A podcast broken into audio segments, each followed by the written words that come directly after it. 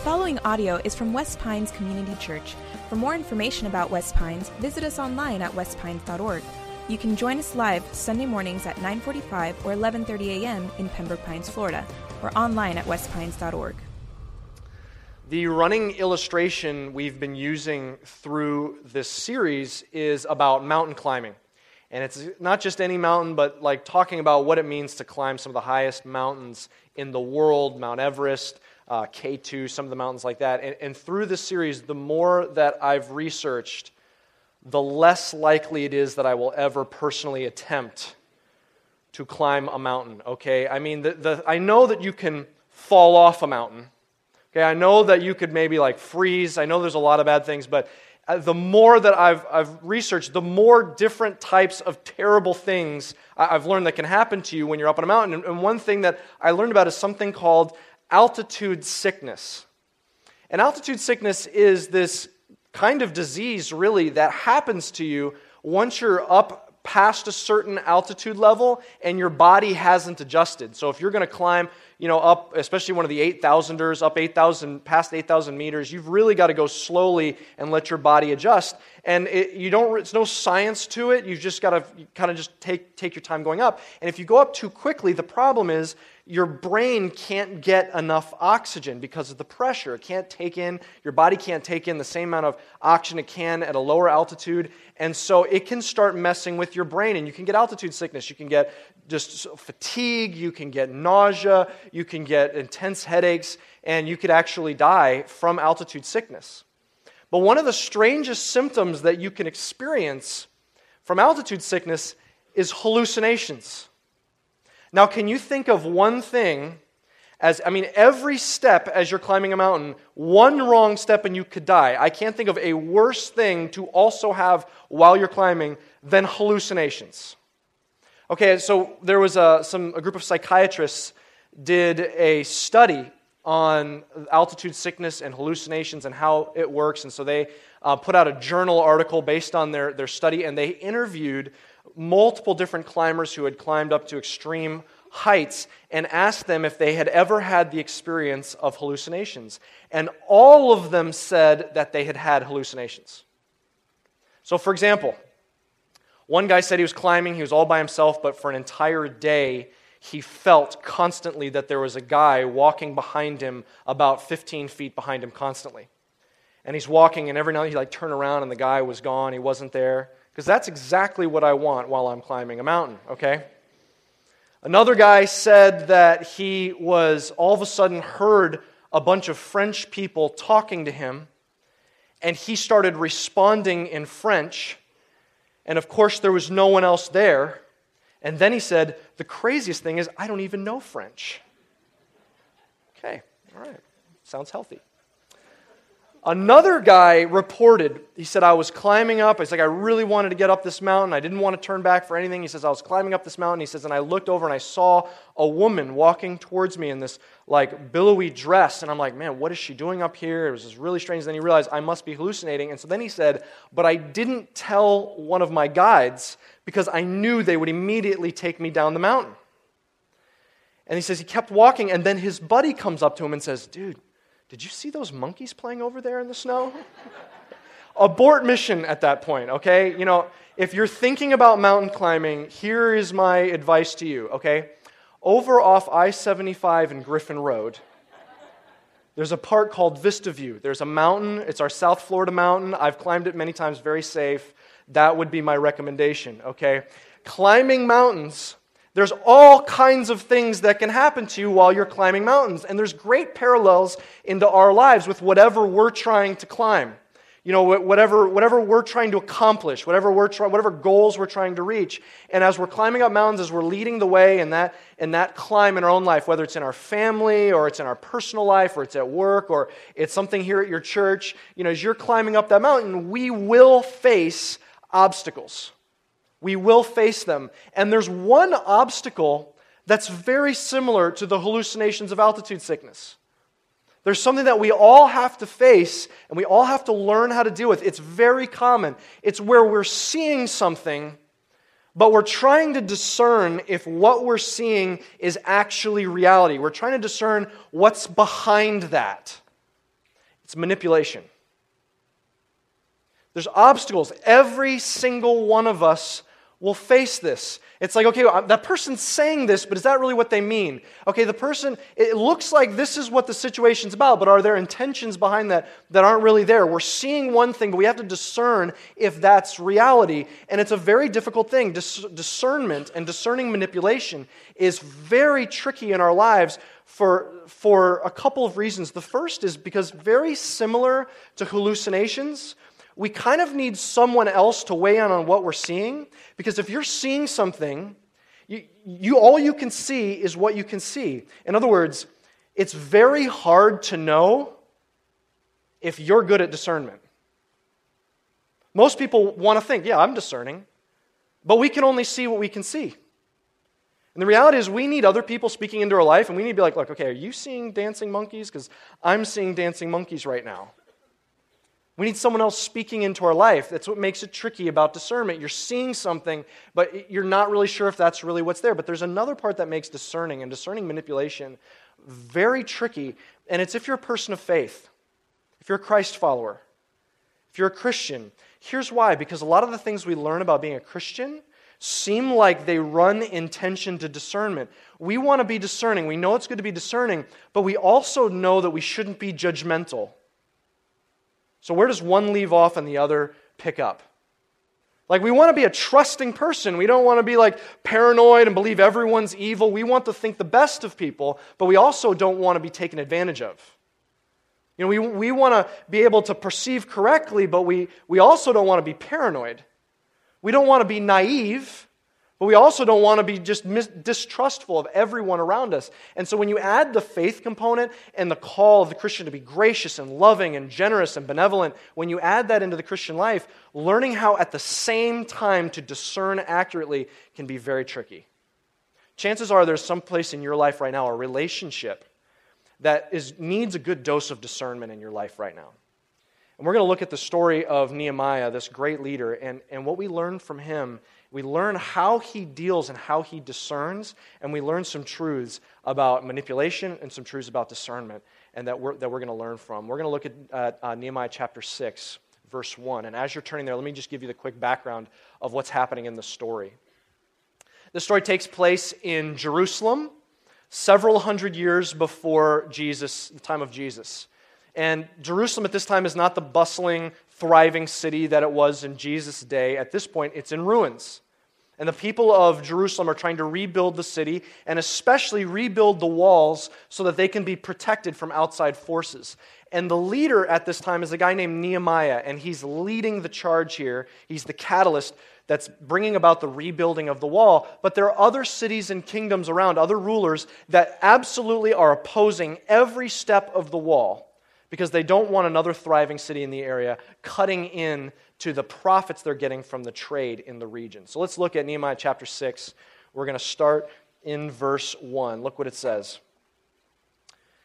Now, when Sanballat and Tobiah, those are the bad guys, when Sanballat and Tobiah and Geshem the Arab and the rest of our enemies heard that I had built the wall and that there was no breach left in it, although up to that time I had not set up the doors in the gates. Sanballat and Geshem sent to me, saying, Come and let us meet together at Hakkephirim in the plain of Ono. But they intended to do me harm. All right, now let's just hang on this here for a second. Sanballat and Tobiah, these are the bad guys. They have constantly been against what they've done. They have ridiculed, they have discouraged, They've threatened. They've plotted to attack them. I mean, over and over and over. And now he gets a letter. Nehemiah gets a letter. I mean, they have been the thorn in his side. They have been just constantly the opposition. And now Nehemiah gets a letter. And letter says, okay, look, let's meet up. Now, that's a pretty decent request. I mean, you could be, if you're Nehemiah, you might be saying, okay, you know what? Maybe I can just put this to rest once and for all. Maybe I can talk to them. Maybe I can get them on my side. You know, maybe I can at least meet with them. I mean, I should at least meet with them, right? I, I shouldn't just completely blow them off. I should at least meet with them. That, that's decent enough. Maybe this is an opportunity. Maybe I can talk some sense into them or cast some vision or draw them over on my side or call off the dogs. They say, Look, can we meet? And I want you to see Nehemiah's discernment. He knows right off the bat this is just another angle. They're trying to harm me. It's interesting that he, he doesn't really know, and he still doesn't know what their plans were. They might have been trying to kill him. They might have been trying to capture them. I mean, they've, they've rallied their troops. They've already planned various attacks on Jerusalem, so they're capable of anything. They will stop at nothing. Maybe they'll kidnap him for ransom and say, hey, look, you stop the walls or we'll kill Nehemiah. Who knows what they were going to do? But Nehemiah knows that they're going to do him harm. He's perceiving, he's being discerning that this plan to meet up is not what it seems. So look at what he says, verse 3. And I sent messengers to them, saying, I'm doing a great work and I cannot come down. Why should the work stop while I leave it and come down to you? And they sent to me four times in this way, and I answered them in the same manner. This is one of the, the, my favorite verses in the entire book of Nehemiah. He simply says his response no excuses, doesn't play any games, doesn't try and be deceptive back. He simply says, Nah, I'm not going to do that. He says this profound phrase. He says, I am doing a great work. He says, I can't come down right now. What I've got right here, I cannot come down. I cannot be distracted. I'm not putting up with this. I cannot be distracted. The first thing I want you to see here is he doesn't play their game. He doesn't say, Yeah, sure, I'll meet you there, and then doesn't show up.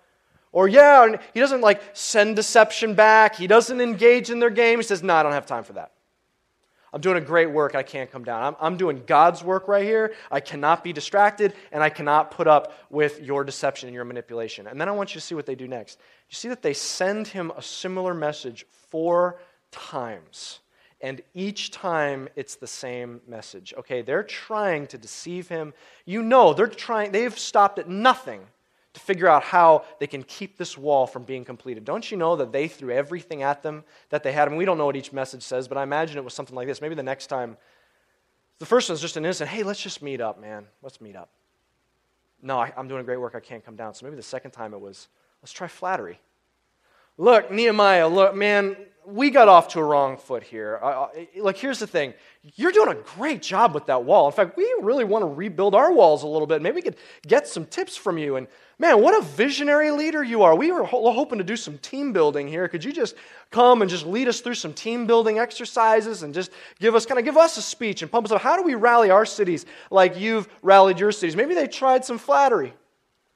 And Nehemiah said, Doing a great work, man. I, I can't be distracted. Sorry, I can't. They try a second time. Maybe this time they over spiritualize it. Maybe that's their tactic. They tried flattery. Now they're going to make it all spiritual. You know what? We just want to bury the hatchet. That's what we're really wanting, Nehemiah. Come on. You, you know they're going to try anything. So maybe it's like, look, Nehemiah, I, we really feel bad. We're sorry for the things we've done. You're sorry for the things you've done. It's been ugly, but man, let's just let's just pray together. We'll hold hands in a circle and sway back and forth. Nehemiah, this is going to be a great meeting. It, we're going to we're going to we'll even study your scriptures. You know, let, let's just bury the hatchet. Sounds super spiritual. You know what Nehemiah responded? I can't. Doesn't give him a big explanation. I can't. I'm doing a great work. I can't come down. Maybe the fourth time is when they really turned the knife. Maybe they used guilt. Man, isn't guilt like the most common weapon in manipulation? I, I got your last message, Nehemiah, about not wanting to bury the hatchet, and gosh, I thought you were a man of God. I mean, doesn't your scriptures say that you're supposed to forgive everyone? And, and man, we're trying to meet with you, and now you won't meet with us? I can't believe that, Nehemiah. What kind of leader are you? You're supposed to be the leader in the city of God in Jerusalem, and you're leading the way, but you won't meet with us? And here we're trying to, we, we want to get along. We're trying to have peace and harmony. I thought you were all about shalom in the land, and we're trying to bring shalom, and you don't want to. I mean, I wonder if they just dug the knife. Man, you're not who you say you are. You must not be a godly person, and turn the knife of guilt. You know what Nehemiah said? Sorry, I can't. I'm doing a great work. I can't come down. Didn't put up with it. He didn't say, Well, here's the real thing about being a godly man. I'll tell you what forgiveness and peace says. No. I don't know why he's typing, but somehow that's how he sent messages back. you know, he, maybe it's this. I don't know what he's doing, but um, smoke signal. Send this smoke signal back. Anyway, you know, no, he doesn't type off this letter or, or have a scribe furiously write a letter or anything like that. No, he just says, Look, I'm doing a great work. I, I, can't, I can't come down. I, I can't stop for this. Okay, standing in the face of manipulation, he perceives exactly what's going on. Does he get in the midst of it? Does he play the game? Does he let it? He's a brick wall, bounces right off him. He doesn't play. He knows what's happening, he doesn't play. Now, I want you to jump down to, to verse 10 because I want you to see there's another in the same episode. We're going to jump down to later in the chapter. There's another type of manipulation. Okay, check this out. It says this Now, when I went into the house of Shemaiah, the son of Delaiah, son of Mehetabel, who was confined to his home, he said, let us meet together in the house of God within the temple. Let us close the doors of the temple, for they are coming to kill you. They are coming to kill you by night. All right, now I want you to notice before you, we go any further this is a guy who lives in Jerusalem. This is a Jewish person, this is one of his people. It's one of his own men. He, it sounds like he's calling for Nehemiah. I've got a message for you. He comes and visits the man in his house. And he's like, I'm telling you, we've got to lock ourselves in the temple. Nehemiah, they're coming for you tonight. They're going to kill you tonight. Let's go get rally people inside the temple. Let's lock ourselves in there. Look what his response is. Verse 11. But I said, Should such a man as I run away? And what man such as I could go into the temple and live. I will not go in. Now look. And I understood and saw that God had not sent him, but he had pronounced the prophecy against me because Tobiah and Sanballat had hired him. Let's keep going.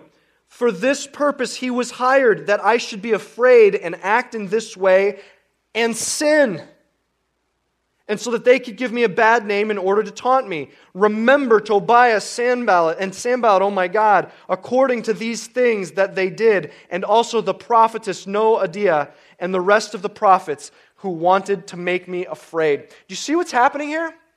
This isn't just a buddy that's pulling him aside and saying, Man, I'm concerned for you. Like, I think they're coming tonight. Just something, or I heard something. Do you see what's happening?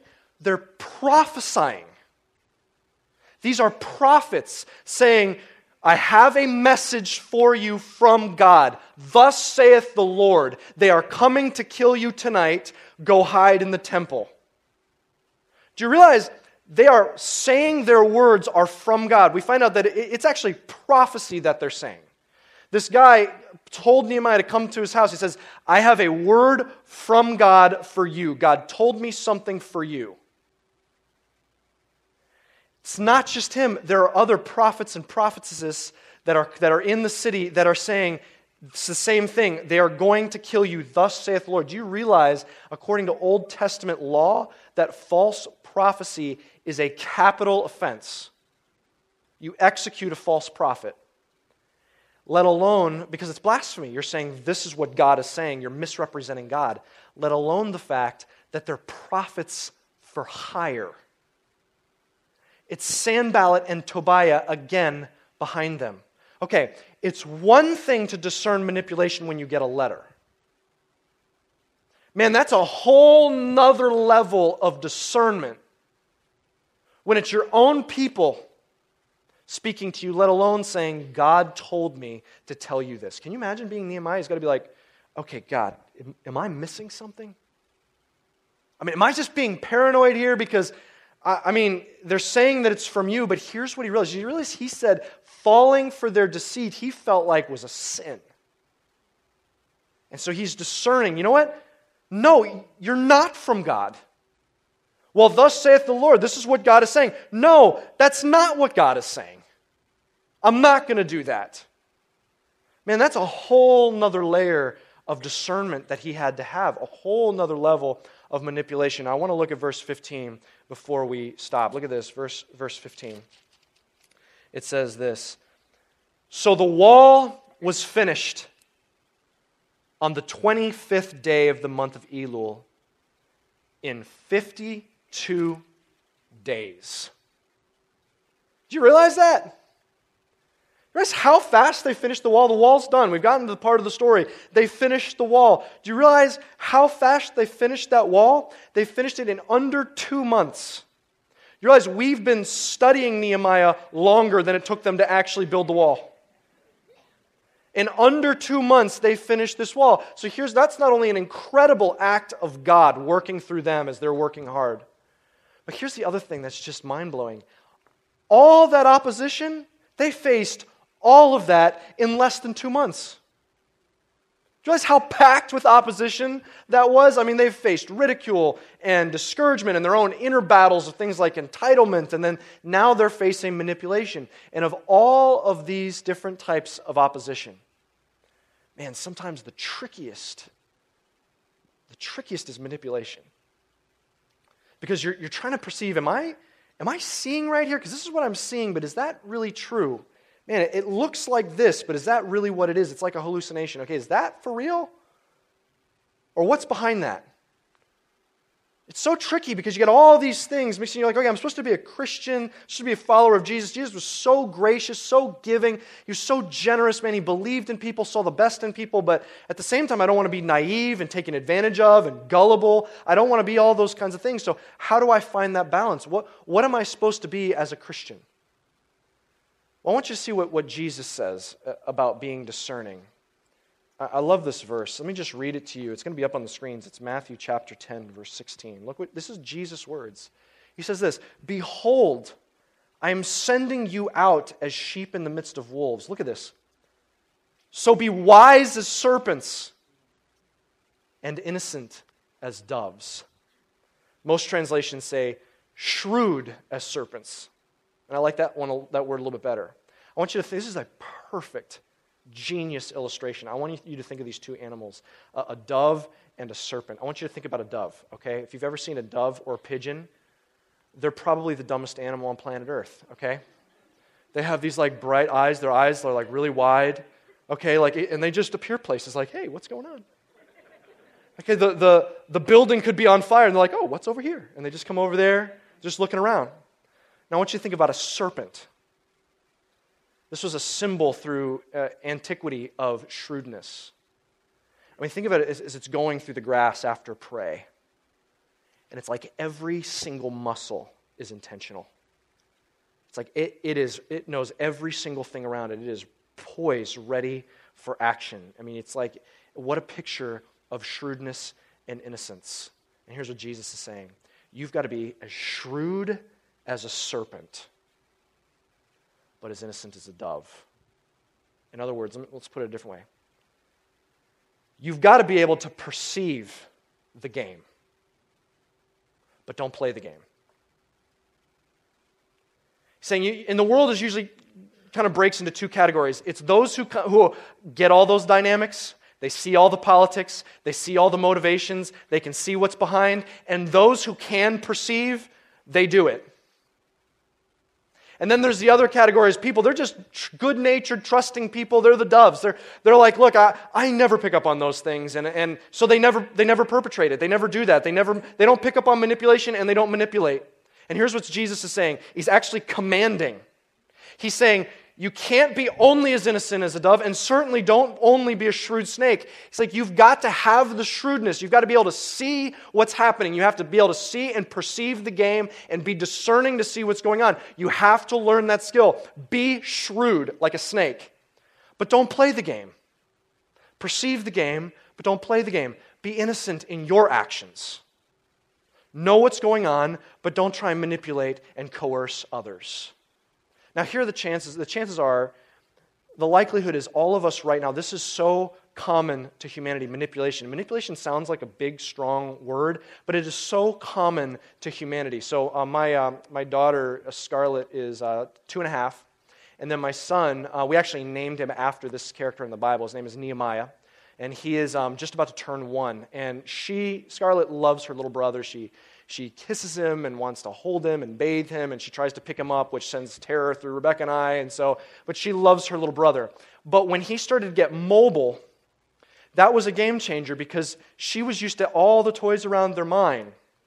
And now Nehemiah is crawling around and he's picking up toys. And I, I kind of like feel for her because every time she gets a toy back from Nehemiah, it's covered in slobber. Okay, so I kind of feel bad for Scarlett, but she's learning to share. And so for a long time, she, she'd be on one side of the room and she'd see him grab a toy and she'd go, no, and she'd run over, say, mine, and she'd take it, and we'd have to teach her to share. it. No, Scarlett, Nehemiah was playing with that. Give him the toy back. And so she's like, oh, you know, and she'd give him the toy back. And, you know, it was hard. She's building this character, of sharing, and it was like that over and over and over. And then one day, she was playing with a toy. And Nehemiah comes crawling over and he t- tries to take the toy out of her hands. And it was like the table had turned. And uh, we said, Nehemiah, let me take that toy back. Scarlett was playing with it. Now, of course, Nehemiah doesn't know what we're saying, but you know, it was it was more for Scarlett to hear that no, it goes both ways. And I all of a sudden saw the wheels turning in her little brain. And she's like, that kind of felt good. Yeah, seriously, what the heck? It's not just me, it's this guy here too. And so she's holding her toy, and I watched her, and she's like processing this, and she goes over by Nehemiah, and she goes, like this. And Nehemiah is like, just reaches up. She goes, No, like this. And she pulls it back. And so now we have a new thing to help her. Okay, you can't tease your little brother either, okay? All right, manipulation, it is just common to humanity. And I don't think that everyone is evil. Like, I think most people who are manipulating, it's maybe that are being manipulative. It's probably more instinctive. They're probably not like an evil mastermind, you know, sitting back there thinking. There are those people, and probably more than we would care to admit. But not everyone is like that. In fact, there's probably ways we manipulate that are just reflect just a reflex. But we have to be able to perceive, and there's probably a difficult relationship in your life right now that you're saying, God, help me know how to do this. And so, to learn that skill, it's so difficult to learn. I want to just talk about the top four things to help shape how we, we can, to help our discernment. So, if you're a note taker, these are going to be up on the screens. The first one is this, and this is so important. This is the number one thing to build in our mind to help us be thinking through how to discern. Here's the first one don't confuse responsibility with guilt. Just because someone is guilting you about not doing something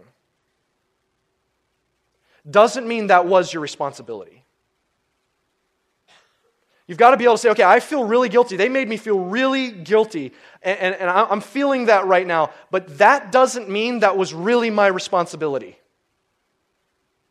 And we can't confuse those things. And this happens, I mean, this happens in families a whole lot. So it's the grandparent and their kids, you know, there's new grandbabies, and the kids, maybe the kids are making the grandparents feel guilty for not being more involved. Like, why can't you help? Don't you love your grandkids? And there's guilt. But it can also happen the other way, can't it? How can you never bring the grandkids around? I just want to see my grandkids every now and then. Is that so much to ask? Man, we, guilt, just because someone's making you feel guilty, you have to have the discernment. They're pr- probably not an evil mastermind. It's probably, they're not meaning to manipulate. It's a reflex, but it's a common thing in humanity, but we have to be able to separate guilt from responsibility. Am I just feeling, are they just making me feel guilty, or is this really my responsibility? Because a completely okay response is, I'm sorry, I'm building something right now. I wish I could, but I can't. I can't. I'm sorry. Don't confuse responsibility with guilt. Here's the second one, and this is also a key one.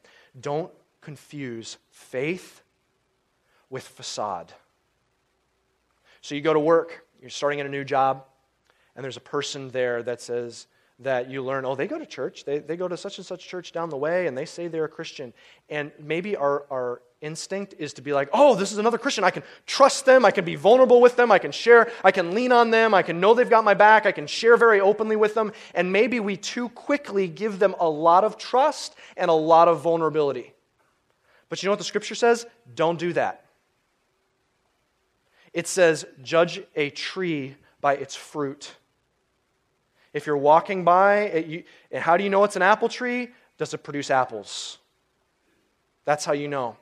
It's not just because it claims to be an apple tree, it produces fruit. And so be careful that just because the facade says Christian, that you wait and you see what the fruit is. Just because someone says they're a Christian, it doesn't mean, oh, they'll be a great business partner. Or just because you see their profile on a Christian dating site doesn't mean that they have the right intentions. Don't confuse faith with facade. Here's the third one. This is an important one. Man, there, there's probably someone here who's working through this one this morning. Don't confuse forgiveness with restoration.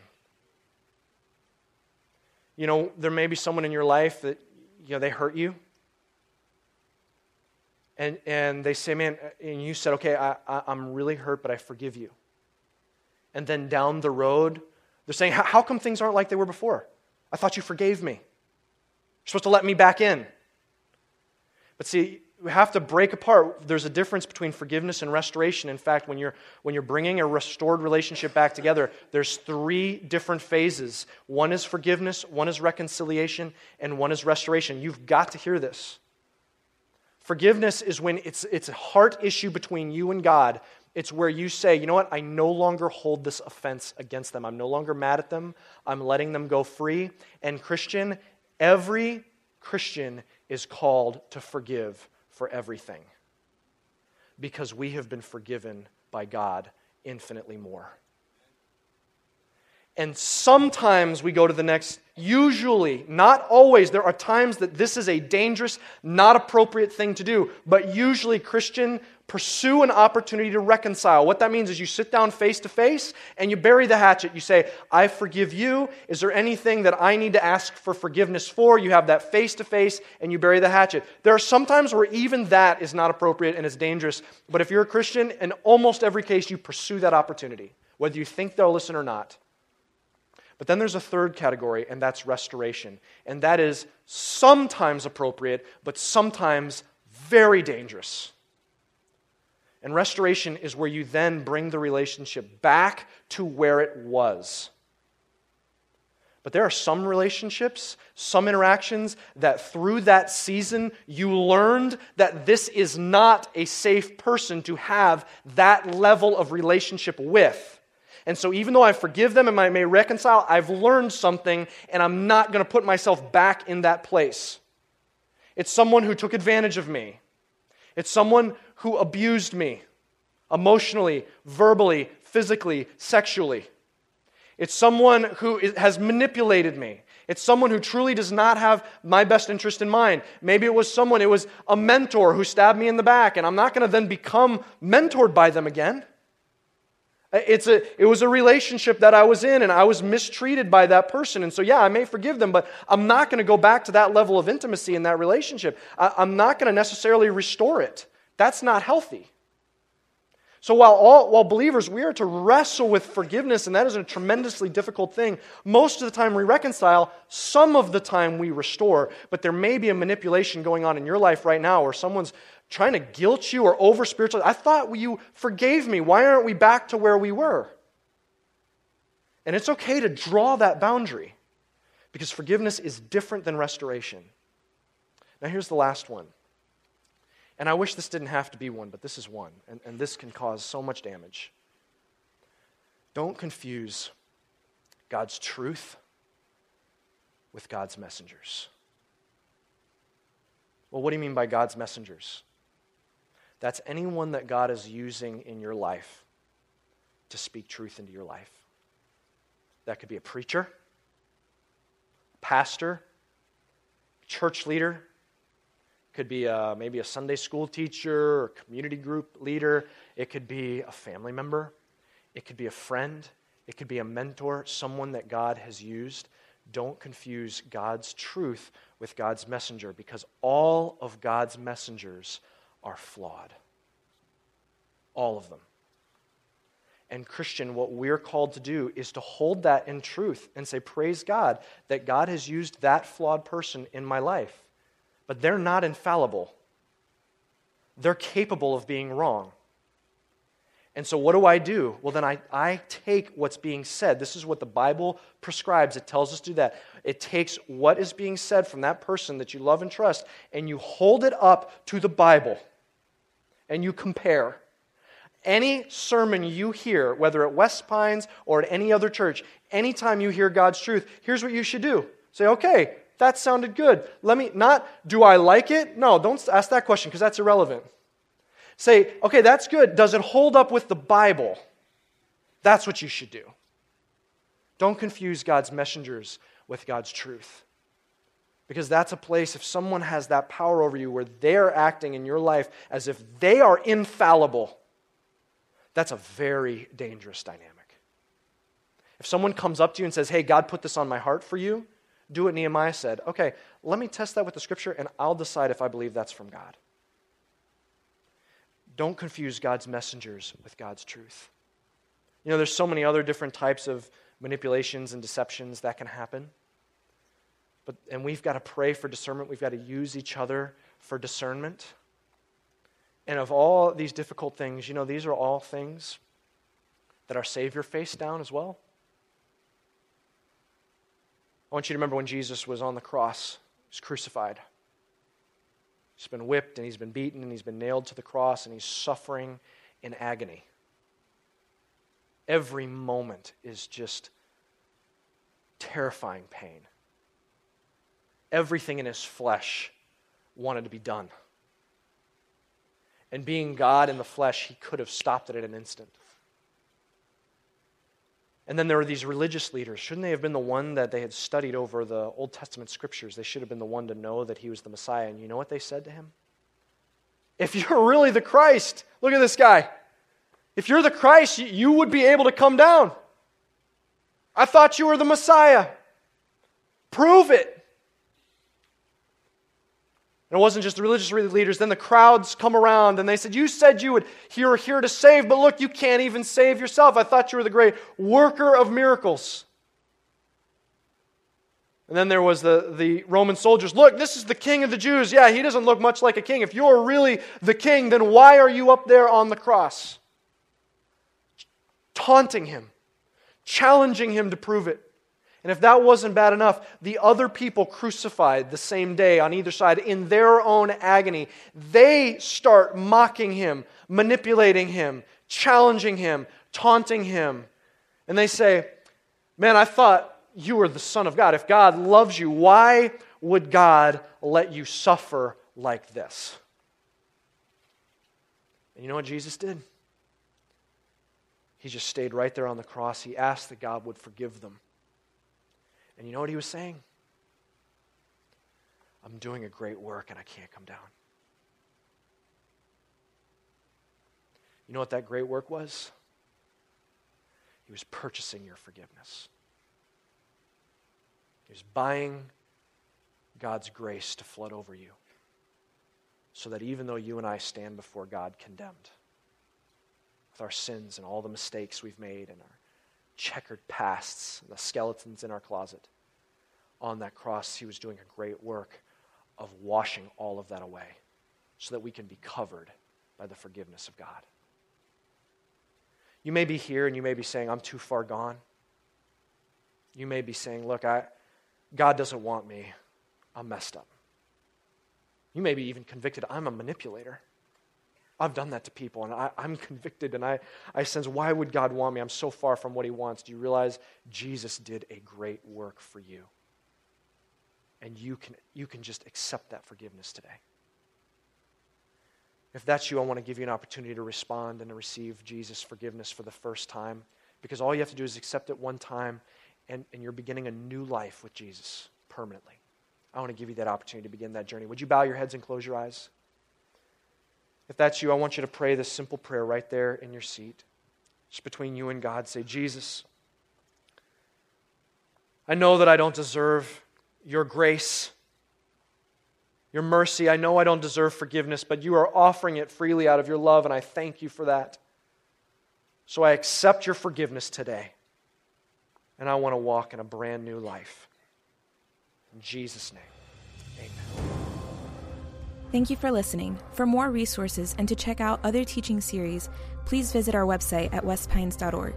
If you would like to speak with somebody about beginning a relationship with Jesus or ask any questions you have about this teaching, please call at 954 432 0321, or you can email us at podcast at westpines.org.